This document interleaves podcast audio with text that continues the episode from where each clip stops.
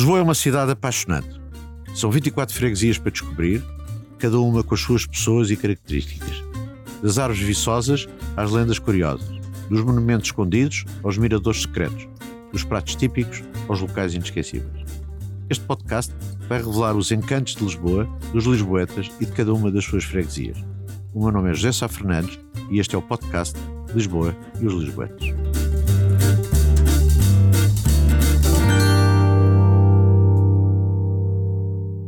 Muito bem, hoje vamos fazer aqui um passeio especial. E é o passeio do convidado de honra que não é de Lisboa. E eu escolhi uma pessoa que eu conheci não há muito tempo, mas que para mim é o autarca, é o melhor autarca do país, é um amigo e que sempre estou com ele, seja em Paredes de Cora, portanto é o Presidente da Câmara de Paredes de Cora, o Vítor, aprende sempre coisas e é sempre...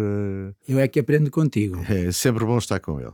Ora bem, como é que eu chego a Paredes de Cora? Talvez começar por aí, para depois passar a palavra ao Vítor no fundo, três momentos que me encantaram em Paredes de Cora. Bem, desde logo por um sobrinho meu que passa férias, alguns dias comigo no sítio onde eu passo férias, que é ali na Carrapateira, na, na costa atlântica do Algarve, e sempre que em agosto, e sempre ele muito nervoso, porque uh, vai passar a seguir às férias que está comigo, a melhor semana de férias dele, que é ir para Paredes de Cora. E a excitação do Chico, que é do Porto, a dizer que vai para Paredes de Cor é uma coisa que me emociona porque é telefonemos para aqui, telefonemos para ali, para os amigos, para combinar onde é que acampa, onde é que não campa, onde é que dorme. E essa é uma cena que Paredes de Cor me persegue todos os anos. Há anos que me persegue. A outra foi a primeira vez que eu fui a Paredes de Cora, eh, no âmbito da Lisboa Capital Verde, fui a Paredes de Cora no registro oficial, vamos assim dizer. E falei para o Vítor, a dizer que gostava muito de fazer um, um, livro, e depois até fizemos um programa com a TSF sobre Paredes de Cora. E porquê? Porque Paredes de Cora tem um, um parque protegido, que é o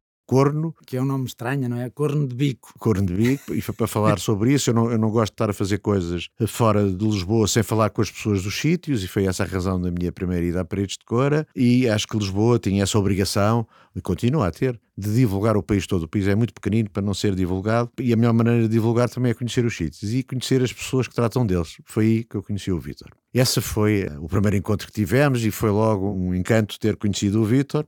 Ainda para mais porque nesse dia, e isso também é a fantasia disto tudo, foi que o Vítor disse assim: bom, além de falarmos as coisas que vamos falar hoje, provavelmente, do Aquilini, da Casa Grande do Ramariguens e por aí fora, ele disse: tens que ler o Tiago Veiga, porque só lendo o Tiago Veiga é que se conhece bem do Mário Cláudio, só lendo o Tiago Veiga que se conhece bem Paredes de Cora.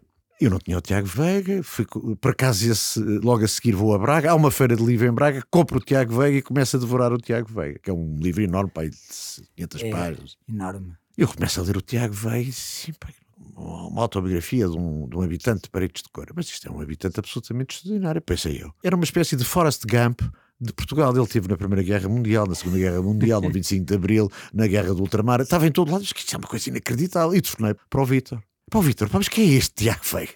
Isto, eu não acredito nisto. Ele começa a rir, a rir, a gritar. Já viste aí no livro que há umas fotografias? Pá, sim, pá, as fotografias do Tiago Veia, ele ria, ria cada vez mais. o Tiago Veia é, é, uma invenção do Mário Cláudio, foi eu que percebi. E as fotografias eram do Vítor a fingir o Tiago Veia com o chapéu, um capote. Havia uma fotografia. Não sabemos se a história verdadeira é aquela que eu te contei ou aquela que o Mário Cláudio escreveu. Porque de facto o Tiago Veiga, há uma notícia que eu acho que é da década de 80, do jornal O Tempo, em que de facto falam da morte do Tiago Veiga. Ou seja, isto deixa sempre a penumbra. Mas isso não interessa, não é? Não interessa se a história é verdadeira ou, é, ou não é verdadeira. Mas, Cora, tu disseste falaste aí no, no Forrest Gump, Paredes de Cora, o outro dos escritores, que é o Walter Ugumem, diz que Paredes de Cora é o Twin Peaks de Portugal. Aliás, o último livro, As Doenças do Brasil, foi escrito em Paredes de Cora, em que o Walter vai para Paredes de Cora para encontrar paz e não encontrou, encontrou um pesadelo.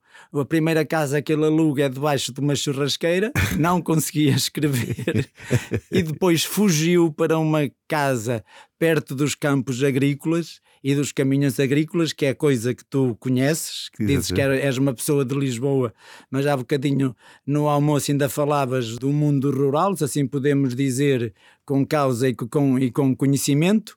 Dizias tu que talvez esta sensibilidade te vinha das longas conversas que tinhas com o Gonçalo Ribeiro Teles. E o que é engraçado é que ele, depois de sair da churrasqueira, foi para uma casa perto do campo. Só que, inesperadamente, era o mês de maio. E no mês de maio é a altura em que as pessoas trabalham os campos. Também não conseguiu paz. Mas o que eu acho é que ele conseguiu lá, finalmente conseguiu escrever o livro.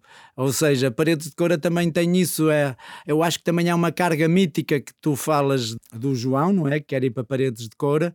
Há uma carga. Chico, é Chico. Do Chico, perdão. Há uma carga mítica e. E, e portanto, é com este, esta carga mítica que de facto eu, eu me aproximo a Paredes de Cora e que também tenho um fascínio por Paredes de Cora. É porque seja a história real a do Tiago Veiga ou não Tiago Veia, é uma maneira de Paredes de Cora estar na literatura e na fantasia e na ficção. Quer dizer, em Paredes de Cora, a sensação que temos é que em Paredes de Cora tudo pode acontecer. E, e, o festival também é uma espécie de ficção. Mas é possível. Eu, não, eu, sou, eu para o ano vou ao festival, ó Vitor, já te tinha prometido isso. Tens que ir porque o Chico, se te conta de um imaginário tão maravilhoso, é porque aquilo deve haver alguma coisa de extraordinário. Mas também. Mas sabes, as... só interromper-te, Vitor. Não, é que, é que para mim o mais extraordinário não foi até a história do Chico, nem é o Tiago veio, foi um. Depois eu tenho lá ido várias vezes a Paris de Cora, com vários projetos que provavelmente até falamos uns dos outros. Isto é um programa sobre Lisboa, mas estamos a Sim. falar de Paris de Cora só agora para ficar o contexto. A região do país que tem mais restaurantes originários de uma região é de Paredes de Cora. Há 450 restaurantes de Paredes de Cora em Lisboa. É, é só para perceber que, para além desta amizade que nós temos, e uh, também existe esta realidade. Porque, existe não... muito de Paredes de Cora em Lisboa. É, é, é verdade. Ora bem, e tu, Vitor, uma vez, neste último festival, disse ao Zé, ao telefone, nem sabes o que é que me aconteceu hoje. O que é que aconteceu? O que é que aconteceu? Pá, o que é que aconteceu? Já à espera também já de, uma, de um romance ou de uma história ou qualquer coisa. Não, pá, eu cheguei a casa e tinha três miúdos sentados no sofá. Sim, pá, mas o que é que eles estavam lá a fazer? Eu, pá, então a minha mulher deixou, tá, viu-os ali no bebedouro a tomar banho. Pá, e disse para irem lá a casa, pá, estamos no meio do festival, pá, os miúdos precisavam tomar banho, estavam ali os três e um de cada vez a tomar banho. E eu disse, pá, isto é absolutamente extraordinário. Só este autarca, só este homem, ou mais que um autarca, este homem é que consegue de facto contar estas histórias com essa simplicidade, abrir a sua casa e que não é só ele, é ele e a família. Eu já fui à tua casa e de facto fui muito bem acolhido. Esta maneira de paredes da cor a acolher, eu senti-o na pele, no sentido que fui à tua casa e que senti essa coisa, mas até para estas pequenas histórias de ternura e de carinho que tu contas, como estes três miúdos que de repente tiveram a sorte de ir à casa do Presidente da Câmara, sem eles saberem quem era, convidados pela mulher para tomarem banho, um de cada vez, obviamente, no, no chuveiro da casa dele. Isto é paredes de cor. É essa hospitalidade eu até tenho uma história que ainda é mais engraçada, que eu estou no festival com o meu sogro e de facto depois no último dia a gente alegra-se mais, bebe mais um bocadito.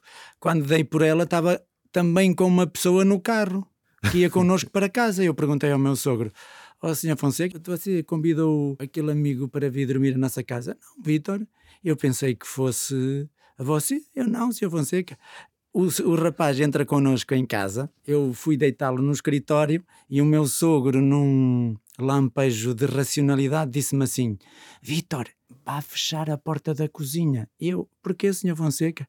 Porque apesar da nossa hospitalidade e da pessoa ser muito simpática, nós não sabemos quem é. Ele pode ir à cozinha, agarra numa faca e ainda nos mata a todos.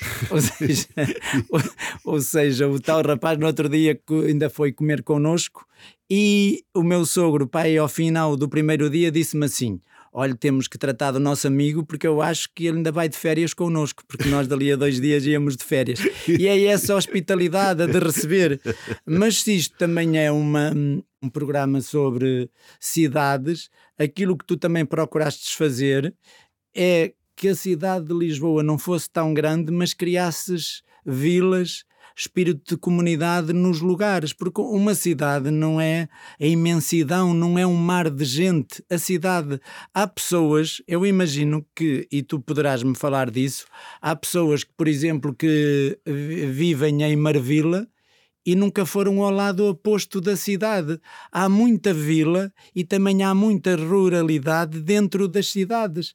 E as cidades têm esse fascínio. E depois também não devemos dividir as cidades na dicotomia campo-cidade. Eu dou-te um exemplo concreto que é: eu, quando fui para Coimbra estudar, nunca tinha vivido numa cidade de forma continuada. Tu não imaginas, a primeira semana para mim foi um horror. Eu não conseguia, e estava numa rua movimentada, não conseguia dormir com o trânsito. A cidade para mim era um organismo estranho e depois de se entranhar Coimbra, eu adorava a cidade. Às vezes até ficava mais tempo na cidade que ir ao campo.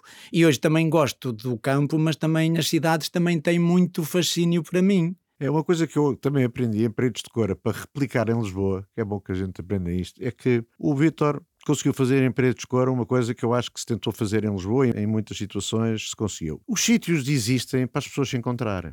É evidente que também é preciso ter sítios para se contemplar, sítios para ter vários tipos de sensações. Mas essencialmente, as cidades, propriamente, não estou a falar do campo, mas as cidades, é para as pessoas se encontrarem. Ora, Paredes de Cora inventa-se e reinventa-se para as pessoas se encontrarem, seja através do, do festival, que é de facto um ponto de encontro gigantesco, e no fundo, daquilo que eu sei, porque eu nunca fui, mas hei de ir este ano, já prometi, quer seja na freguesia de Muselos, ou seja na freguesia da Travanca, existe alguma freguesia da Travanca? Sim, no lugar da Travanca, no lugar da que Travanca, é uh, seja mas Travanca é Ponte Lima para este Coura? Uh, Travanca até é um lugar de transição entre paredes de Coura, que foi uhum. a, na Guerra da Restauração. Era isso que eu ia dizer. Deram-se lá uns combates míticos ou heroicos que até hoje o dia do município é no dia dos combates da Travanca, que não foi mais de que existiram algumas caramuças e algumas guerras depois da restauração de 1640 e Paredes de Coura, como é um sítio muito fértil em água e, e muito apto para a produção de milho,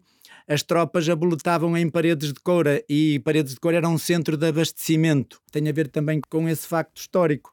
Mas aquilo que tu estavas a dizer e que nós falámos há bocadinho é um bocado de de tu também criar centralidade. Às vezes há uma hostilidade em relação a Lisboa, que é uma hostilidade bacoca, como se o centralismo fosse pensado, como se o centralismo fosse planeado de forma arquitetónica. E o centralismo está dentro de nós.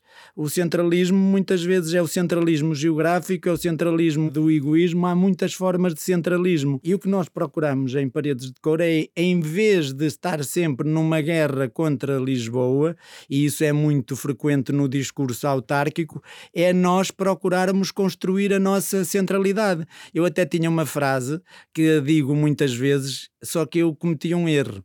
Que eu costumo dizer que o céu de paredes de cor é igual ao céu de Berlim. Não. O céu de paredes de cor é igual ao céu de Lisboa. O que torna os territórios diferentes são as pessoas.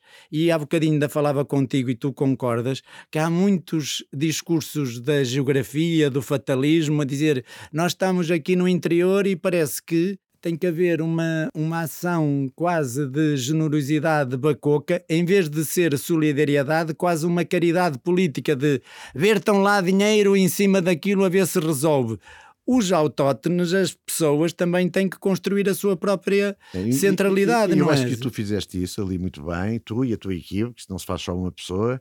Eu hoje também tive o prazer de conhecer o presidente da Junta de Freguesia de Muselos, o que foi ótimo, até por um projeto que temos agora em comum, que é, tem a ver com a Nossa Senhora da Pena, que era em Muselos, porque eu agora estou com estas. Com estas das jornadas da juventude, da juventude. Não é? Uh, bom, mas uh, o ponto de encontro que tu fizeste, o, o, Vodafone já disse, são todas as freguesias, todos os sítios, as pessoas se encontram, dormem aqui, dormem ali, arranjam-se as pessoas do Conselho de Paredes de Cora, é um grande momento para, para a população inteira, é isso claro. que se sente, mesmo eu não ter estado lá, mas já senti isso. Sente. Mas tens também os encontros de teatro, os encontros de poesia, Sim. as coisas que tu já inventas, o próprio Lego tem lá uma grande. Até esta coisa de agora ter uma fábrica de vacinas. Quer dizer, tu és um homem absolutamente. Ou tu ou a tua equipa é uma coisa absolutamente extraordinária. Como é que tu consegues arranjar pontos de encontro para as pessoas sentirem para este cor, quererem para este cor e naquilo que nós já discutimos os dois várias vezes, é que de facto nós temos que gerir, não o declínio como alguns políticos eh, afirmam em relação ao interior, mas temos que gerir as mais-valias que cada território tem. E Paredes de Cora, tu que tens conseguido mostrar as mais-valias que Paredes de Cora dá. Esta coisa, esta última da fábrica das vacinas, deste um bigode a toda a gente. E na altura do Covid, quando toda a gente falava nisso, não esquecer que já Paredes de Cora vai ter a primeira fábrica de vacinas do país a produzir antigênio, não é, não é fábricas de encher que já em outros lados, é produzir lá a substância, o, por assim dizer, produzir lá a fórmula química lá. E isso é que muitas vezes exige muito conhecimento, mas sobretudo uma coisa que é, como eu acho que não devemos ter, a geografia não deve ser um fatalismo, e tu há bocadinho disseste uma coisa boa, tu também nos teus projetos tens tido muito sucesso, mas os projetos até podem ser individuais, porque é preciso ser alguém, às vezes, até o mais destruturado, o mais louco, o mais romântico, aquele que cria espírito de equipa, que tenha capacidade de risco, de não cair no ridículo, que muitas vezes é o teu caso, que é empurrar as pessoas para a frente, mas os trabalhos são sempre fruto de uma equipa. Depois, quando tu também dizes que é eh, de paredes de coura tentar criar um mundo que parece único, também tem a ver com uma coisa que é: tenho dois filhos e o facto de eu ter dois filhos pequenitos me ajuda às vezes é aquilo que tu há bocadinho dizias, aos políticos falta-lhes sensibilidade, falta-lhes a vertente prática. Tu achas que se eu não tivesse dois filhos, teria, e isto pode parecer que é um egoísmo, que eu faço isto para os, meus, para os meus filhos. Não. As preocupações que eu tenho com os meus filhos são as preocupações da população em geral. E, por exemplo, é, dá-me um sentido e, uma, e um âmbito prático da minha ação política, que é fazer coisas para os filhos dos outros, para os meus filhos e para todos os filhos. E por isso é que Paredes de Coura, imagina, tem ensino de música clássica para todos os miúdos, tem um projeto pedagógico da Lego em que todos os fins de semana os pais têm workshops e participam na Lego, que é um projeto mesmo educativo, tem uh, um conjunto de oficinas ligadas à criatividade e ao empreendedorismo com os miúdos, porque de facto as crianças de paredes de coura têm que ter a mesma oferta cultural que Lisboa. E isso é que torna, crias uma centralidade e que tornas que o céu de Lisboa seja igual ao céu de Berlim. E essa preocupação, muitas vezes, tu nem precisas ter muito mais dinheiro, precisas é ter prioridades. E há políticos que preferem muitas vezes investir em alcatrão e investir em ruas e investir em coisas que são supérfluas e não aquilo que verdadeiramente interessa. E tu também concordas com isto e falavas já um bocadinho disso comigo. A cultura, não é? A cultura também é uma dimensão, é uma escola invisível.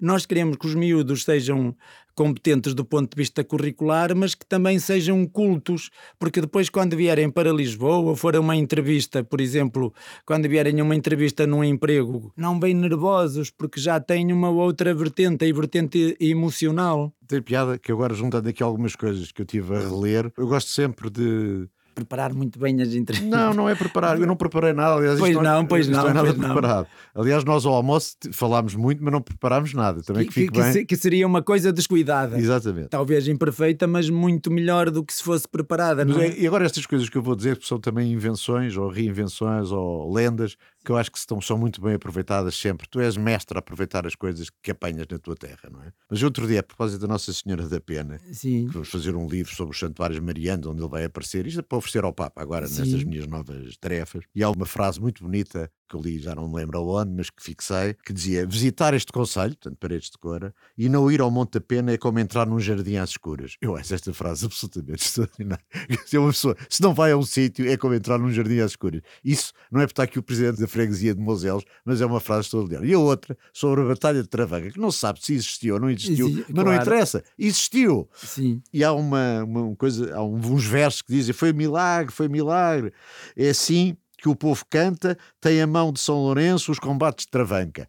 E portanto existiu, não tenho dúvidas Sim, claro. É, e, e que os, e que os espanhóis lá fugiram dos portugueses. Com uma, uma história curiosa que tu deves conhecer: é que os espanhóis parece que estiveram mesmo ali e que se assustaram e se foram embora. Isto é uma lenda. Uma lenda. E que se assustaram, mas porquê? Porque na planície era escuro, Sim. havia uma data de luzes. E os espanhóis, bem, eles têm aqui uma multidão de Tanta pessoas. gente. E fugiram. Isto foi em Travanca. Mas no dia a seguir, o que é que se constatou? É que aquilo não eram pessoas nenhumas, é que todos os bois tinham duas velas nos cornos. Nos cornos. E, portanto, parecia uma multidão que estava ali embaixo. Esta lenda é maravilhosa. Eu não sei se vale a pena Não. que seja verdadeira, não é? Não, Ou vale a que a pena gente que- conta, conta vale, como verdadeira. vale a pena que seja verdadeira, ou seja, quando tu falas nas coisas míticas, no teu caso e no meu, que tivemos sempre em funções políticas, há uma coisa que é fundamental: é preciso ter realidade. Agora, além da realidade, e isso Paredes de Coura faz muito bem, acho eu, também comunica essa realidade. Porque quando comunicas essa realidade, também te afirmas do ponto de vista hum, político, e se te afirmas do ponto de vista político, a tua terra ganha uma capacidade de atração, de investimento e ganha também uma capacidade de uma centralidade política dos próprios políticos olharem para paredes de cora, como é possível que uma terra pequena, certo, que agora com a capacidade industrial que está a ter, pode se tornar, uh, imagina, na região norte, daqui a uns anitos, num dos principais portadores da região norte. Ou seja, também contrariamos com isto o espírito da geografia, o fatalismo da geografia, o discurso miserabilista da, da geografia e não os territórios, muitas vezes, o desenvolvimento depende da capacidade de criar das pessoas e não tanto da geografia. Agora, o que eu acho é que na política aquilo que tu estavas a dizer é o sentido prático. A, a, a, política é fazer coisas, é transformar a vida das pessoas. E nós fazemos isso, ou procuramos fazer isso, mas depois também, obviamente, também não somos meninos de couro e não vou dizer que fazemos isso de forma maquiavélica, mas comunicamos muito bem, eh, comunicamos muito bem. Isso é. Há uma história também que eu deliro, que é a ver com Rubiães, e há uma lenda também que se conta, mas eu adoro estas lendas, porque mas eu acho que tu persegues, eh, tu continuas, tu também já inventaste lendas. Eu vou-te dizer aqui duas coisas. Uma é Rubiães a dizer que vem de rubis. Porque também uma lenda de, uma, de, um, de um homem que escavou ali, que disseram que havia ia encontrar junto numa capela de Rubiães que tem, que é um marco romano, que tem umas letras romanas, enfim. Esse, essa, essa capela, aliás, esses, esses, dois, esses pilares que, estão, que assenta a capela são lindíssimos de ver, não é? Mas esta lenda é extraordinária. Rubiães vem de rubis.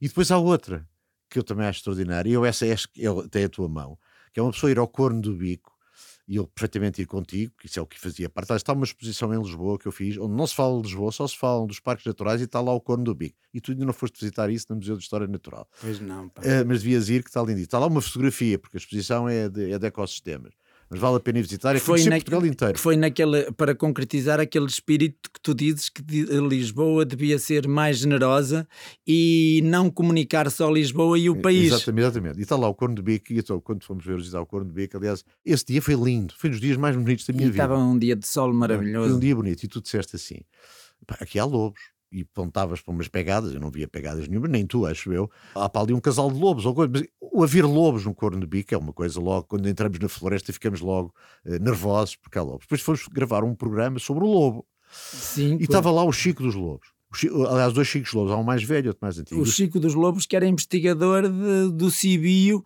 e, e, que é um dos maiores especialistas do lobo ibérico. Exatamente. E depois eh, foi um programa giríssimo de rádio, onde se falou do lobo, para aqui, para lá e para trás, tudo no corno do bico. E depois fomos almoçar a um sítio de trutas, do Cora. Eu não sei se o sítio era no Cora, mas as trutas deviam ser. Aquilo era uma espécie de viveiro também. Sim, é? sim, é? sim, tudo. Bom, mais, uh, mais ao natural. São célebres as, as trutas do Cora, do Rio Cora, não é? Sim. E nesse sítio, o Chico dos Lobos diz-me assim: não, sabe, olha, ainda bem que o encontro aqui. Falámos dos lobos, ainda bem e tal. Depois começámos a tratar por tu, porque aí temos o nosso, também temos essa facilidade de tratar as pessoas por tu, quer eu, quer tu. Que é bom. Que é bom. E ele, o Chico dos Lobos dizia assim: não, sabe, é que eu conheço muito bem a primeira aldeia do Rio Tejo e sabe que eles adoravam conhecer Lisboa. E eu, mas ouça, mas é que eu, eu, sou fascinado pelo texto todo e eu quero, antes de me ir embora de Vereador, eu quero ir outra vez à aldeia de Lisboa e quer que eles venham a Lisboa. Isto aconteceu tudo a seguir. No mês a seguir, lá estava eu, com as pessoas que trabalham comigo, em Paralhos das Truxas, portanto, trutas também, truxas. O, o alcaide dessa aldeia é o maior apanhador de trufas da Serra de Albarracim, que é onde nasce o Rio Teste, que ele apanhava com cães as trufas, e foi um encontro extraordinário. E depois eles foram a Lisboa.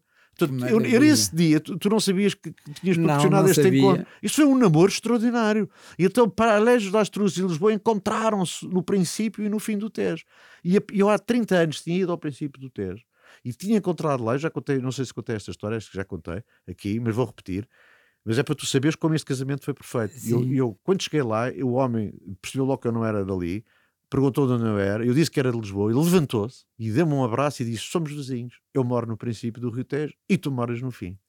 E foi Maravilha. E agora tive um encontro oficial. Estás a ver? Eles fomos muito bem recebidos e Lisboa também recebeu muito bem os tipos cá. E, portanto, esse dia foi mágico. Isso aconteceu em Paredes de Cora. Portanto, eu imagino que o Chico no Paredes de Cora, os Chicos todos que vão a Paredes de Cora, aqueles que vão aos teatros que tu organizas, eu julgo que é todas as terças-feiras, ou já não me lembro, que tu me contaste, Quer dizer, todas as atividades que tens, seja com o Alex, seja com o teatro, seja com. Tu também és administrador ou lá, das Comédias do Minho. Das Comédias do Minho. Que é um projeto que é um projeto de teatro que é partilhado por cinco municípios e que é das companhias de teatro que, na avaliação da Direção-Geral das Artes, que das primeiras que obtém grande pontuação, sobretudo pelo projeto pedagógico e pelo projeto comunitário que tem com a comunidade. É uma companhia que está no território e vive para a comunidade. E cria esses laços de afetividade que tu falas e isso é mesmo muito, muito importante, que é, se estamos a falar de cidades, é importante que as cidades não percam a afetividade, o espírito do lugar. Aquela conversa que nós tínhamos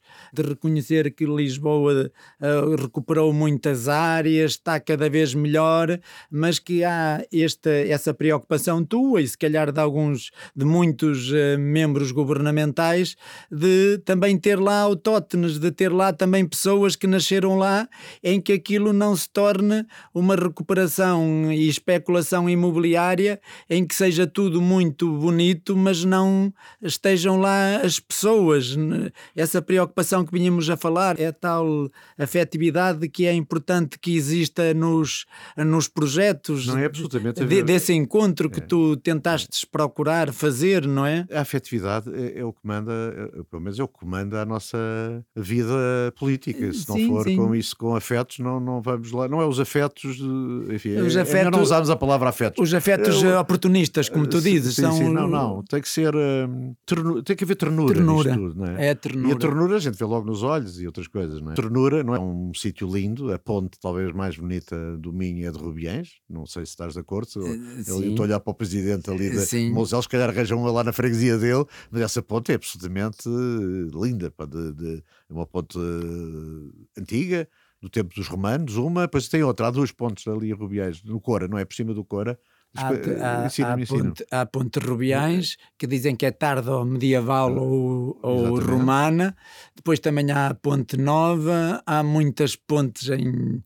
Ou seja, é uma terra de pontes. Ok, e essa, ora bem, eu sabes que eu sou a mania das pontes aqui em Lisboa, porque nós fizemos mata de pontes para unir por cima das autoestradas, que, das ruas muito movimentadas. Para unir para, as comunidades. Para unir foi. as comunidades. Foi a melhor coisa que eu fiz. Quer dizer, a ponte é sempre. Uma uh, metáfora maravilhosa. Maravilhosa, não é? não é? Quando a gente faz uma ponte física que une bairros. É top. É maravilhoso. Não é? Isso é uma coisa. Mas há, há uma ponte, há, há duas pontes para além dos restaurantes. A maior parte dos restaurantes de Paredes de Cora come-se bem em Lisboa.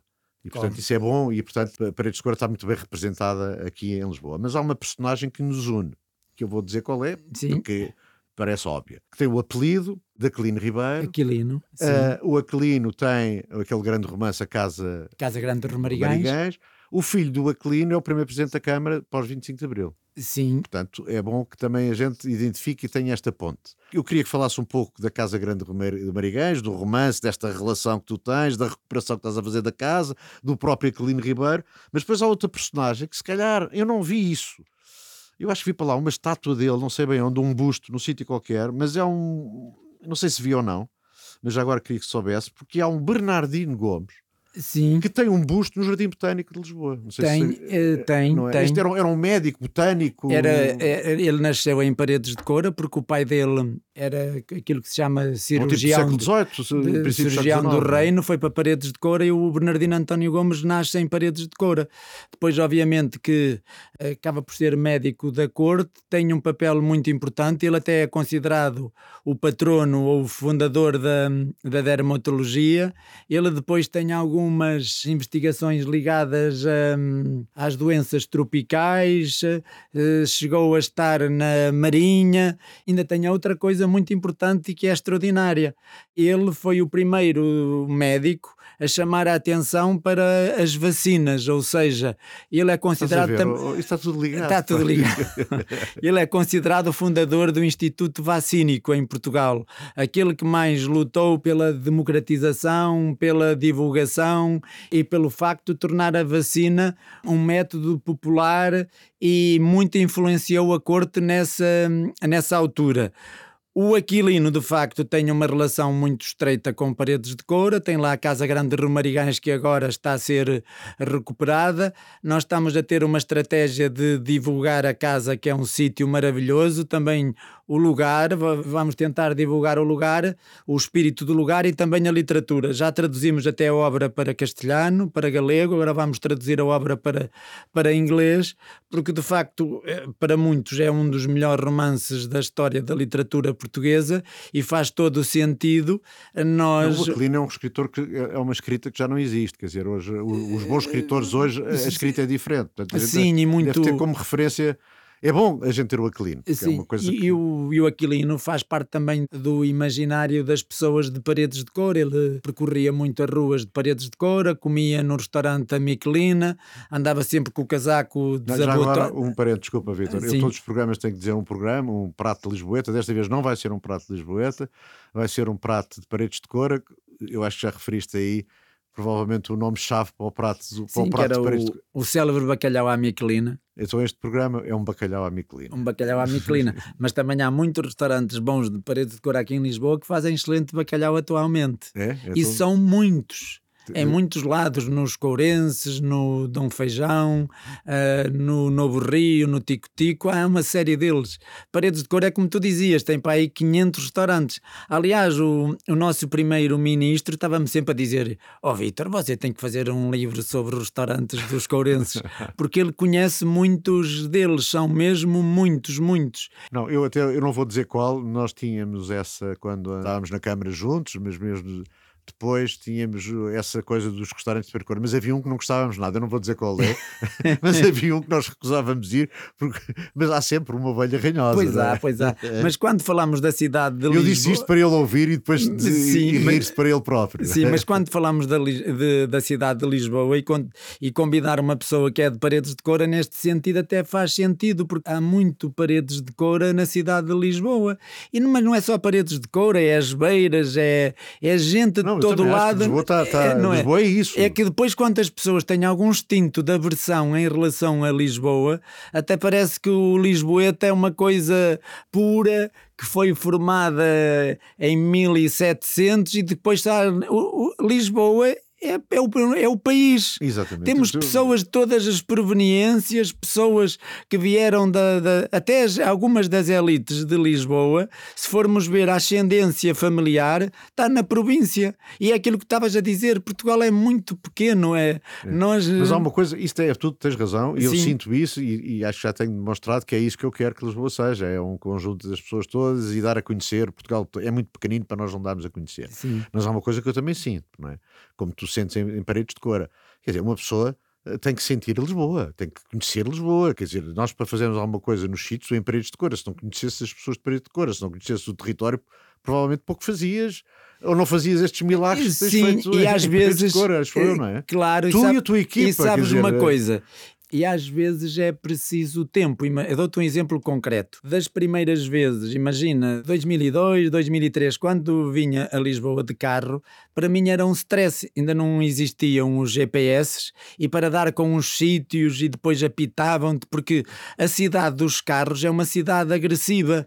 É. é. uma, é uma é, eu acho que o tempo dos carros é cidade agressiva, do tempo tributável, de, do emprego, das pessoas correrem sempre de um lado para o outro com o carro. A cidade do andar é uma cidade diferente. E eu, quando vinha de carro, estressava muito. E às vezes, quando vinha a Lisboa, detestava porque chegava tarde aos sítios, perdia-me e achava uma cidade hostil a partir de certa altura comecei a, a, a, sentir a cidade e não me ter medo de perder, que é calma, se falhas esta rua, deve haver outra, regressas, e hoje adoro a cidade, às vezes até faço coisas que é para me perder, para conhecer novos uh, sítios, e às vezes já fui para, já uma vez fui parar a sítios estranhos que a polícia me disse, o que é que está aqui a fazer? Vai para um outro sítio, que é, porque tu também precisas de tempo para te afeiçoar já à cidade. Que, aquilo que há bocadinho te dizia quando eu fui para Coimbra, que não gostava. Imagina quantas pessoas que vieram, eh, imagina, na adolescência para Lisboa e choraram muitas noites e detestavam a cidade porque não a conheciam. Era um território inóspito, diferente. E progressivamente começaram a abraçar a cidade. E às vezes, para uh, abraçar as cidades, precisamos de tempo. E depois aquela coisa coisa que, me acontece hoje, não ter, e apesar de hoje eu me desloco facilmente em, em Lisboa, tenho muitos pontos de orientação, quase não me perco, e às vezes nos sítios mais estranhos meto o GPS e vou ter lá sem stress. Mas às vezes até faço, como já tenho confiança, de me perder na cidade para conhecer sítios uh, diferentes e estranhos, como tu dizes, tu foi preciso andar muitas vezes a pé, conhecer a cidade e eras, e eras lisboeta. Sim, sim, muitas vezes a perder-me. Aliás, eu, por exemplo, eh, Alfama, é perder em Alfama, não vale a pena estar a marcar territórios. Eu aconselho a descerem. Não é? é Meterem-se ali no mirador de Santa Luzia e agora é descer por ali e perdem-se nas ruas todas. Não, não há indicações. Ou perdermos a moraria, ou perdermos um bairro alto. Não há... E isso é importante. Mas eu também acho que é bom. Eh, eu não sou grande adepto do GPS, mas embora reconheça que às vezes há jeito. Dá jeito. Não é? Eu, eu ainda pus do mapa, que fica tudo escandalizado quando eu puxo do mapa. Eu agora, da última vez estive em paredes de cor, eu puxava do mapa e estava tudo maluco. E riam-se. E, riam-se e tal. Mas olha que... Eu fiz uma de quilómetros ali no Minho para ir lá aos santuários marianos, mas enfim. E com o mapa, é? com o GPS, não, agora já. Não, não. Eu, eu, levava o mapa. Tu levavas o mapa. O mapa e dizia que era melhor por ali que por ali, pois, enfim, eles riam-se e não faziam nada do que eu dizia.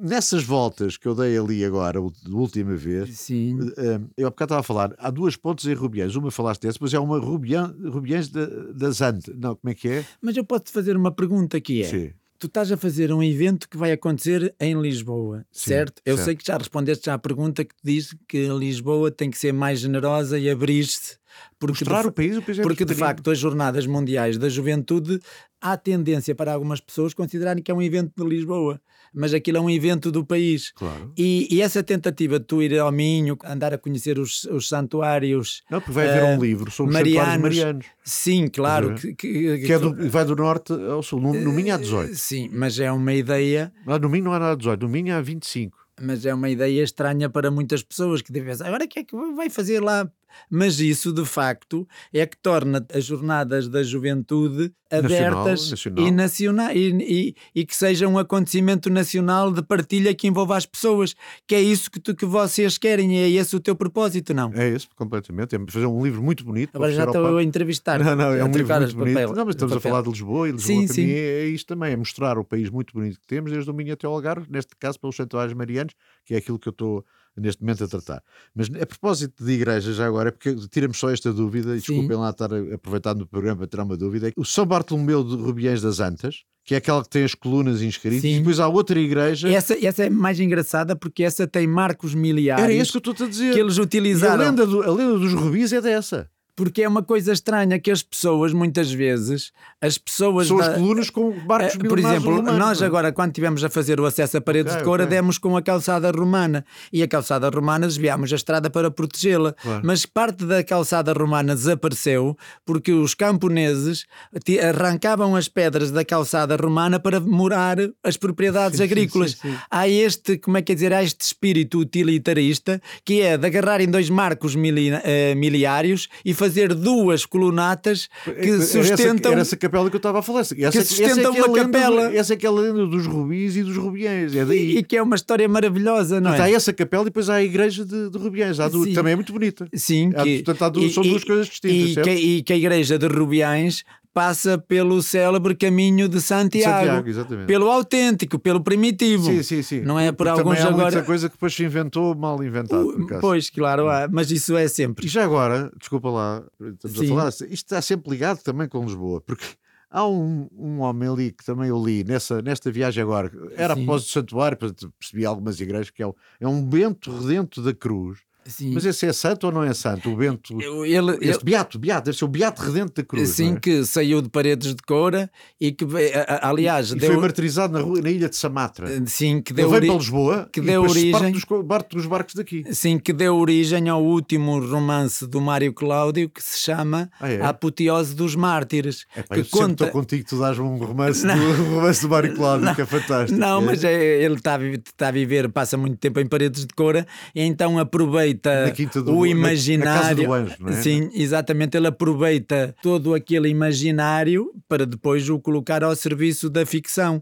E o Frei Redento da Cruz sai de Paredes de Coura, embarca aqui, até os dois primeiros capítulos mostra aqui como é que as pessoas embarcavam para, para a Índia, em Lisboa, aqui na Ribeira, que ah, é, há, há, uma história. É, de agora o livro. É, é de agora, eu até tenho aqui no saco que trouxe, é uma coisa maravilhosa que o Frei Redento da Cruz, no romance, fica admirado com a quantidade de sinos que tem a cidade de Lisboa, sobretudo aqui nesta parte, em que ele, para ele, é ouvir aqueles sinos todos a horas diferentes, é, é um espetáculo é um maravilhoso. É, ele estar ali no Terreiro do Passo ou ali na Ribeira para embarcar e ouvir os sinos de todas é as igrejas bom. e todas as capelas de, de Lisboa. E ele sai lá de cima. é? Pois, é, é, uma, é uma grande história também. É uma grande Mário história. Cláudio, de facto, ter sido. Já viste que tu consegues juntar aqui o Mário Cláudio, o, o, o, o Walter, Walter Maia, o, o Aquilino, Aquilino Ribeiro, Ribeiro. Uh, uh, faz os teatros. Uh, não tinhas também umas sessões de cinema que eu já eu gostava de ir a essas sessões de cinema. Sim, é que. É que mas, mas comenta-se o filme ou é só ver o filme? Não, comenta-se o filme, vê-se o filme com comunidade. Ainda o último que fizemos foi para aí há 15 dias, o outro foi no domingo, que é uma hora estranha, porque foi o filme que a Maria João a cantora, convidámos-la há já há bastante tempo para ela depois escolher o filme da vida dela. E como no sábado à noite ela foi tocar, tinha que escolher o filme no domingo à tarde. Então ela escolheu o filme e estivemos todos no domingo à tarde. Ainda éramos bastante pessoas, para 80 pessoas em paredes de cor é ótimo a ver o filme e no fim a comentar o, o filme. É fazer, hum, ter uma oferta cultural continuada e muitas vezes é preciso ter criatividade, não precisas ter muito dinheiro, percebes? Eu acho isso absolutamente extraordinário, que é o que tenho sentido que sempre estou contigo, uh, aprendo sempre, agora já tenho mais um livro para ler, ah. uh, que também é ótimo. O do Walter, uh, que escreveu lá, nada se passa em paredes de cora. Nada se passa em paredes de cora. Tem, acho eu que é, depois tenho uma nota de autor que tem para aí a 60 páginas a falar das peripécias ah, é? de escrever o romance em Coura, das pessoas que ele conheceu em paredes de Coura. Então, pronto, então o, o Walter, é, aliás, ele aproveitou a estada dele em paredes de Coura para depois fazer uma série de artigos, a série de artigos, não de crónicas, para um jornal em que conta lá, ele conta também vai às lendas que tu falaste muito, Sim. ele aproveita essas lendas para fazer, de certo modo, uma reflexão, uma interpretação sobre, sobre elas. Porque, no fundo, a história da humanidade também é uma história de narração, de lenda, claro, de claro, mítico. Claro. Não, de histórias. Eu, eu sou fã das histórias. Eu, eu, nestes programas tenho dito histórias muitas delas se calhar são lendas, não é? E portanto a e, minha. E Lisboa também está cheio de histórias. Está cheio de histórias, eu adoro as histórias, eu vivo para as histórias, quer dizer, e quanto mais cambolescas forem, melhor. Ou, ou, ou, ou estranhas. mais puxem pela imaginação, sim, melhor, sim, sim, melhor coisa. Bem, há uma personagem que eu tenho que falar, porque de facto é o grande humorista de hoje em dia, porque cujas origens são dali, que é o Ricardo Araújo Pereira, que está sempre a falar de Rubiães e sempre com aquele sotaque Uh, bem, vamos lá ver uh, uma coisa. Tu, tu, mas ele não, não, consegue falar assim como eu. Não, ainda tem que, é, ainda é, tem que treinar mais. Mas tu levas mal. É, não, o que ele tem, ele já o ele disse, tem muita graça. Em, é? algum, em alguns sítios, o facto de ele falar muito com a avó, de viver lá na aldeia, ajudou muito, de facto, depois na criatividade e na construção ficcional sim. que ele faz. Porque é Sobretudo é numa estar, fase inicial. Sim. Porque é preciso ter atenção, é preciso reparar nos pormenores e na coisa, não é? É isso, é como conhecer uma cidade de carro ou conhecer uma cidade a pé. Claro. Tens que contemplar, tens que pasmar, tens que te sentar, tens que escutar, e esse, por isso é que a cidade do andar é aquilo que há bocadinho falávamos, é diferente da cidade do carro. E depois é uma coisa que hoje em dia não há. Que as pessoas pensam que a criatividade se faz com um frenesim. A criatividade muitas vezes nasce do pasmar. De... Pois é, o pasmar é muito O bom. pasmar é importante e hoje ninguém pasma. É. Ninguém tem tempo para pasmar. Mas outro dia, a última vez que estive em Preto Escura contigo e eu pasmei, tipo, ah, vamos aqui jantar e tal. Eu tinha ido do meu périplo pelo Minho, pelos santuários todos, vamos aqui jantar, e de repente eu vejo, tipo, vai-me levar uma pizzaria E, e fiz sempre que raio de coisa levar-me aqui a uma pizzaria, mas não era uma pizzaria. Era E uma comestes bem. Não, comia, era polvo, era, era, era eu comia uma, uma, uma vitela e disse assim: bom, pô, de facto, isto tem tudo, é uma coisa extraordinária. É- é uma mas quando eu coisa- vi o letreiro pizzaria, não Pizzaria, pensaste assim, ui, onde é que me vim meter? Às vezes é surpresa. Há José. três nomes agora de lá de Paredes de Cora. Depois tens de dizer qualquer coisa também de Lisboa, porque isto é um programa sobre Lisboa, mas já falámos várias Lisboa ligações. já falei da minha aversão inicial e de hoje É. achar que é uma cidade ah, maravilhosa e quando imagina, quando fui para Coimbra, pensava as cidades como construções e centros de vida abomináveis, nunca me iria adaptar e hoje então não vivia perfeitamente em Lisboa. Sobretudo porque uma coisa também é, o campo também cansa, ao contrário que as pessoas pensam. Eu não sou, não sou como aquele poeta, o Mayakovsky, que dizia no início do século que ah, depois de ver a luz elétrica detesta a natureza. Não é isso. Mas muitas vezes o facto de estás no campo ajuda também a gostar ainda das cidades com maior eh, ternura, com maior intensidade. Eu não eu detesto essas coisas que é eu vivia eternamente no campo, eu vivia eternamente na Sim, cidade. eu acho que tem que haver uma vida para tudo, não é? Podes E ser feliz em. Lisboa e podes ser feliz no campo em tempos Mas eu vou dar, diferentes. por exemplo, um exemplo. Por exemplo, há lá uma terra em Paredes de Cora que eu depois eu fixo os nomes e depois perco-me um pouco, eu gosto de me perder Sim. e depois nem, nem sei bem onde é que é, mas sei Sim. que é lá. E, e é? Vascões. Pá, Vascões é um nome absolutamente É estranho. Não, quando uma pessoa pensa em Vascões, aquilo deve ter sido tudo homens fortes. Depois aqui também há uma casa do passo, tudo aquilo é, é impossível É- tu teres uns Vascões em Lisboa. Mas se queres, ou- se aos topónimos, então tens Vascões, Epá, isso é um tens nome- terras como que se chamam Quingustes, tem uma terra que se chama Anhumau, que é.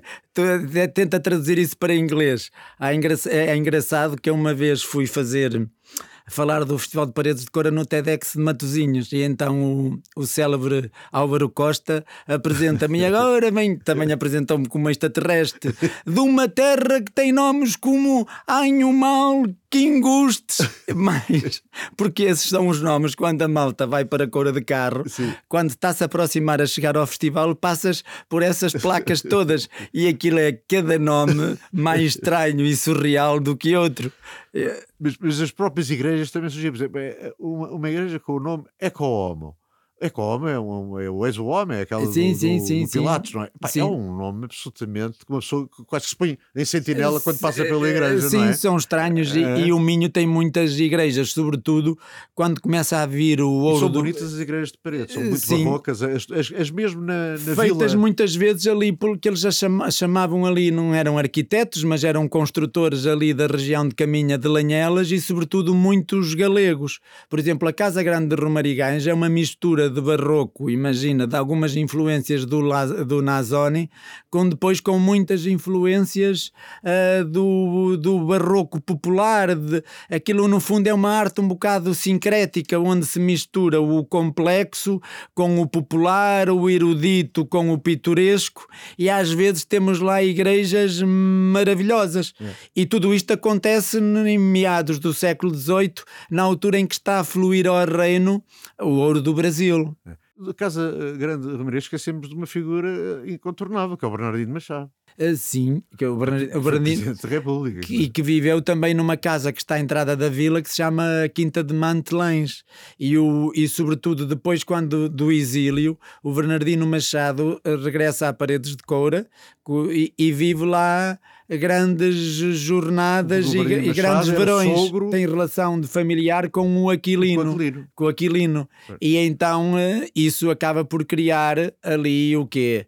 Uma, há muitos livros de memórias, há muitas figuras importantes que iam a paredes de cor a visitar o Bernardino Machado. Criou-se ali também uma, uma ligação muito grande entre algumas figuras políticas do reino e de Paredes de Coura e de Lisboa. Não é por acaso que o conselheiro Miguel Dantas, que é uma pessoa que vem do Brasil e que depois vem para Lisboa como e que casa com deputado, uma filha do. do, do Bernardino Ma... Aliás, o, o Bernardino é casa com uma filha dele. de uma É- filha dele. Exatamente. Sim. Essa também é uma figura importante. É daí também. a ligação. Aliás, e, e depois o conselheiro Miguel Dantas, que é um, imagina, um courense que sai miúdo para o Porto, trabalha lá na, como caixeiro, depois parte para o Brasil, o, o tal conselheiro Miguel Dantas faz lá fortuna no Brasil, regressa, torna-se deputada, depois par do reino, uma pessoa com muita influência, ao ponto de Paredes de Coura se tornar constituir como comarca e quem fez a Câmara Municipal de Paredes de Coura foi que era um político eminente, também era historiador, era filólogo, mas ele era sobretudo, a formação dele era engenheiro de Minas, que era o Oliveira Martins. Ah, o Oliveira Martins sim, sim. tem uma vertente de engenheiro. A, a Câmara de Coura, que era só historiador. A Câmara de Coura e a Misericórdia de Paredes de Coura, os projetos são do Oliveira Martins. Ah, que engraçado o conselheiro Miguel Dantas tinha uma proximidade com o Oliveira Martins. Aliás, o conselheiro Miguel Dantas, aquela uma estátua que está à frente da Câmara, Exatamente. ele trouxe do, veio do Brasil e trouxe algum dinheiro. Foi ele, graças a ele, que o nosso país teve a primeira linha privada de caminho de ferro entre Póvoa e Porto. É evidente que aquilo parece que correu mal, também tinha alguns capitais ingleses e belgas, mas a primeira obra, a primeira linha de caminho de ferro privada foi feita graças ao investimento do tal conselheiro Miguel Dantas, que é aquela estátua que está à frente da Câmara Municipal de Paredes de Coura. Epá, não me fales de caminhos de ferro. Eles vêm... O país fez tão mal aos caminhos de ferro. Pois foi. Eu fico triste com isso. É, as pessoas não perceberem. Caminhos de ferro, caminhos rurais, ordenamento do território ainda não entrou na cabeça aí da maior parte dos ministérios. E mesmo naquela altura também havia alguma comunicação da cidade com a província. O João Chagas, o republicano, passou várias temporadas em Paredes de Coura. Consta-se que ia para a Boalhosa, que é lá uma, uma terra... É lá Eu também uma... reparei nesse nome, da Boalhosa. Sim. E ia à caça. Ok, porque aquilo era território também Era Boalhosa, chá de lá, mas eles iam para lá à caça e tem alguns textos que eu por acaso nunca os encontrei, mas sei que existem, do João Chagas a escrever sobre paredes de coura. Há aqui muitos factos. Ah, Deixa-me dizer-te uma coisa, só para acabarmos, e para a tua última palavra. Bem, há uma árvore que eu vou escolher, já escolhemos o prato, fica, portanto, o bacalhau à miquelina, que é o prato de paredes de coura, portanto, é o único prato fora de Lisboa que a gente Sim. escolhe nestes programas todos, mas também o meu convidado também é fora de Lisboa. Já falámos do corno de bico e do parque e do lobo, mas há uma, a origem do nome cora, pelo que eu li, mas eu vou inventar aqui uma também. Uma das, explicações é que, é, é, que é uma palavra celta Sim. e que virá de paz ou segurança. Eu, tu já utilizaste as palavras paz, já utilizaste a palavra segurança, não propriamente a palavra segurança, e de facto. Cora tem muito isso, quer dizer, é um sítio que parece que de paz, que é seguro que é, e que tem estas histórias todas para contar. É uma. Tentando inventar uma palavra que não tem nada a ver com Cora, mas que eu defino Cora agora Sim. conheço um bocadinho melhor as personagens e o sítio e, e, as histórias que a gente inventa. Lembrei-me outro dia de uma palavra que o Mia, não sei se o Miyakoto ou o Agaluz inventaram, em vez de ser armário, não dizem armário os moçambicanos. Porque armário era de guardar as armas Sim. e guardar os armeiros. E eles dizem muito melhor. Nós usamos o armário para pôr a Sim. roupa e tal. Eles, eles Estou uh, curioso. inventaram a palavra do arrumário e não dizem armário, dizem arrumário, que eu acho absolutamente sim. delicioso. Eu agora, para descrever as palavras de, de para descrever cor, cor, sim. Não, é? não vou dizer o arrumário, mas isto era só para. Mas olha que arrumário também era mas é uma grande palavra, metaforicamente não, não, havia pertinente. Uma princesa, havia uma princesa que andava ali por Cora, ali na zona de Forma, Forma, Formariz. Formariz. Formariz. Tem um nome absolutamente extraordinário que é Aragúncia. Uh, e eu acho que Cora é uma mistura de argúcia com beleza e com princesa. E portanto, se alguém me pedia para descrever Cora, a região de Cora, eu disse que é gente muito arguta. Tem que se tratar Cora como uma princesa, portanto, como uma coisa bela, não é? Sim. E arguta, portanto, argúcia de, de, arguta. E qual foi a outra palavra que eu usei? Só pensavas distrair Foi argúcia, foi. De, falaste em, um, em ternura? Não. Não foi em ternura? Não. Beleza e princesa. Eh, beleza porquê? Posso explicar. Paredes de Coura ficou muito isolada durante muito tempo com as vias de comunicação, certo? Certo. E então a interioridade acabou por preservar a paisagem. Às vezes as, é, é quase como um lugar perdido Paredes de Coura fica mesmo no interior, na solidão do Alto Minho. E com acessos difíceis, naturalmente que existia também um espírito muito de, eu não diria de independência, mas estávamos ali quase perdidos. E isso levou o quê? levou que a especulação imobiliária os, e outros interesses económicos não fizessem muita pressão sobre a paisagem. Daí que Paredes de Coura tem uma paisagem cuidada. Também há eucaliptos, mas eucaliptos circunscritos onde tem que ser. E depois, perto das habitações, perto dos sítios onde existem pessoas, existem árvores autóctones. Não é por acaso que a área protegida do Corno de Bico tem um dos maiores carvalhais da Europa. E o carvalho é de facto uma árvore que eu diria fundadora Ainda do Conselho. Isto que eu já tinha falado, temos que escolher a árvore. A árvore, eu não vou escolher uma árvore, vou escolher um maciço, de, maciço, não sei se diz. Mas um, vocês aqui não têm carvalhos, já Não temos, temos, uma, temos um árvore, carvalhos classificados em Monsanto. E é essa a árvore deste programa. A sério? É, são classificados. É uma mata de carvalho, não sei se diz mata, se diz carvalhal. Ou, carvalhal, sim, carvalhal, carvalhal. Um carvalhal classificado, mesmo ao lado do anfiteatro Caio do Amaral, belíssimo, deve ter uns 70, 80 anos. É Portanto, sério? uma coisa de grande categoria aqui em Monsanto, que é aquilo que eu dedico a este programa. Então tens, um, tens muito de paredes de cor em Monsanto, estás a ver? Eu tenho paredes de cor no coração para já, não é? Estás a ver? Como é que a gente está a terminar isto, Vitor? Já nos gabámos um ou outro? Não, não, é que, como é que é? Mas que... o nosso futuro, nós dois, eu, Eu- agora estou nesta coisa é- da jornada, é tu é o último mandato.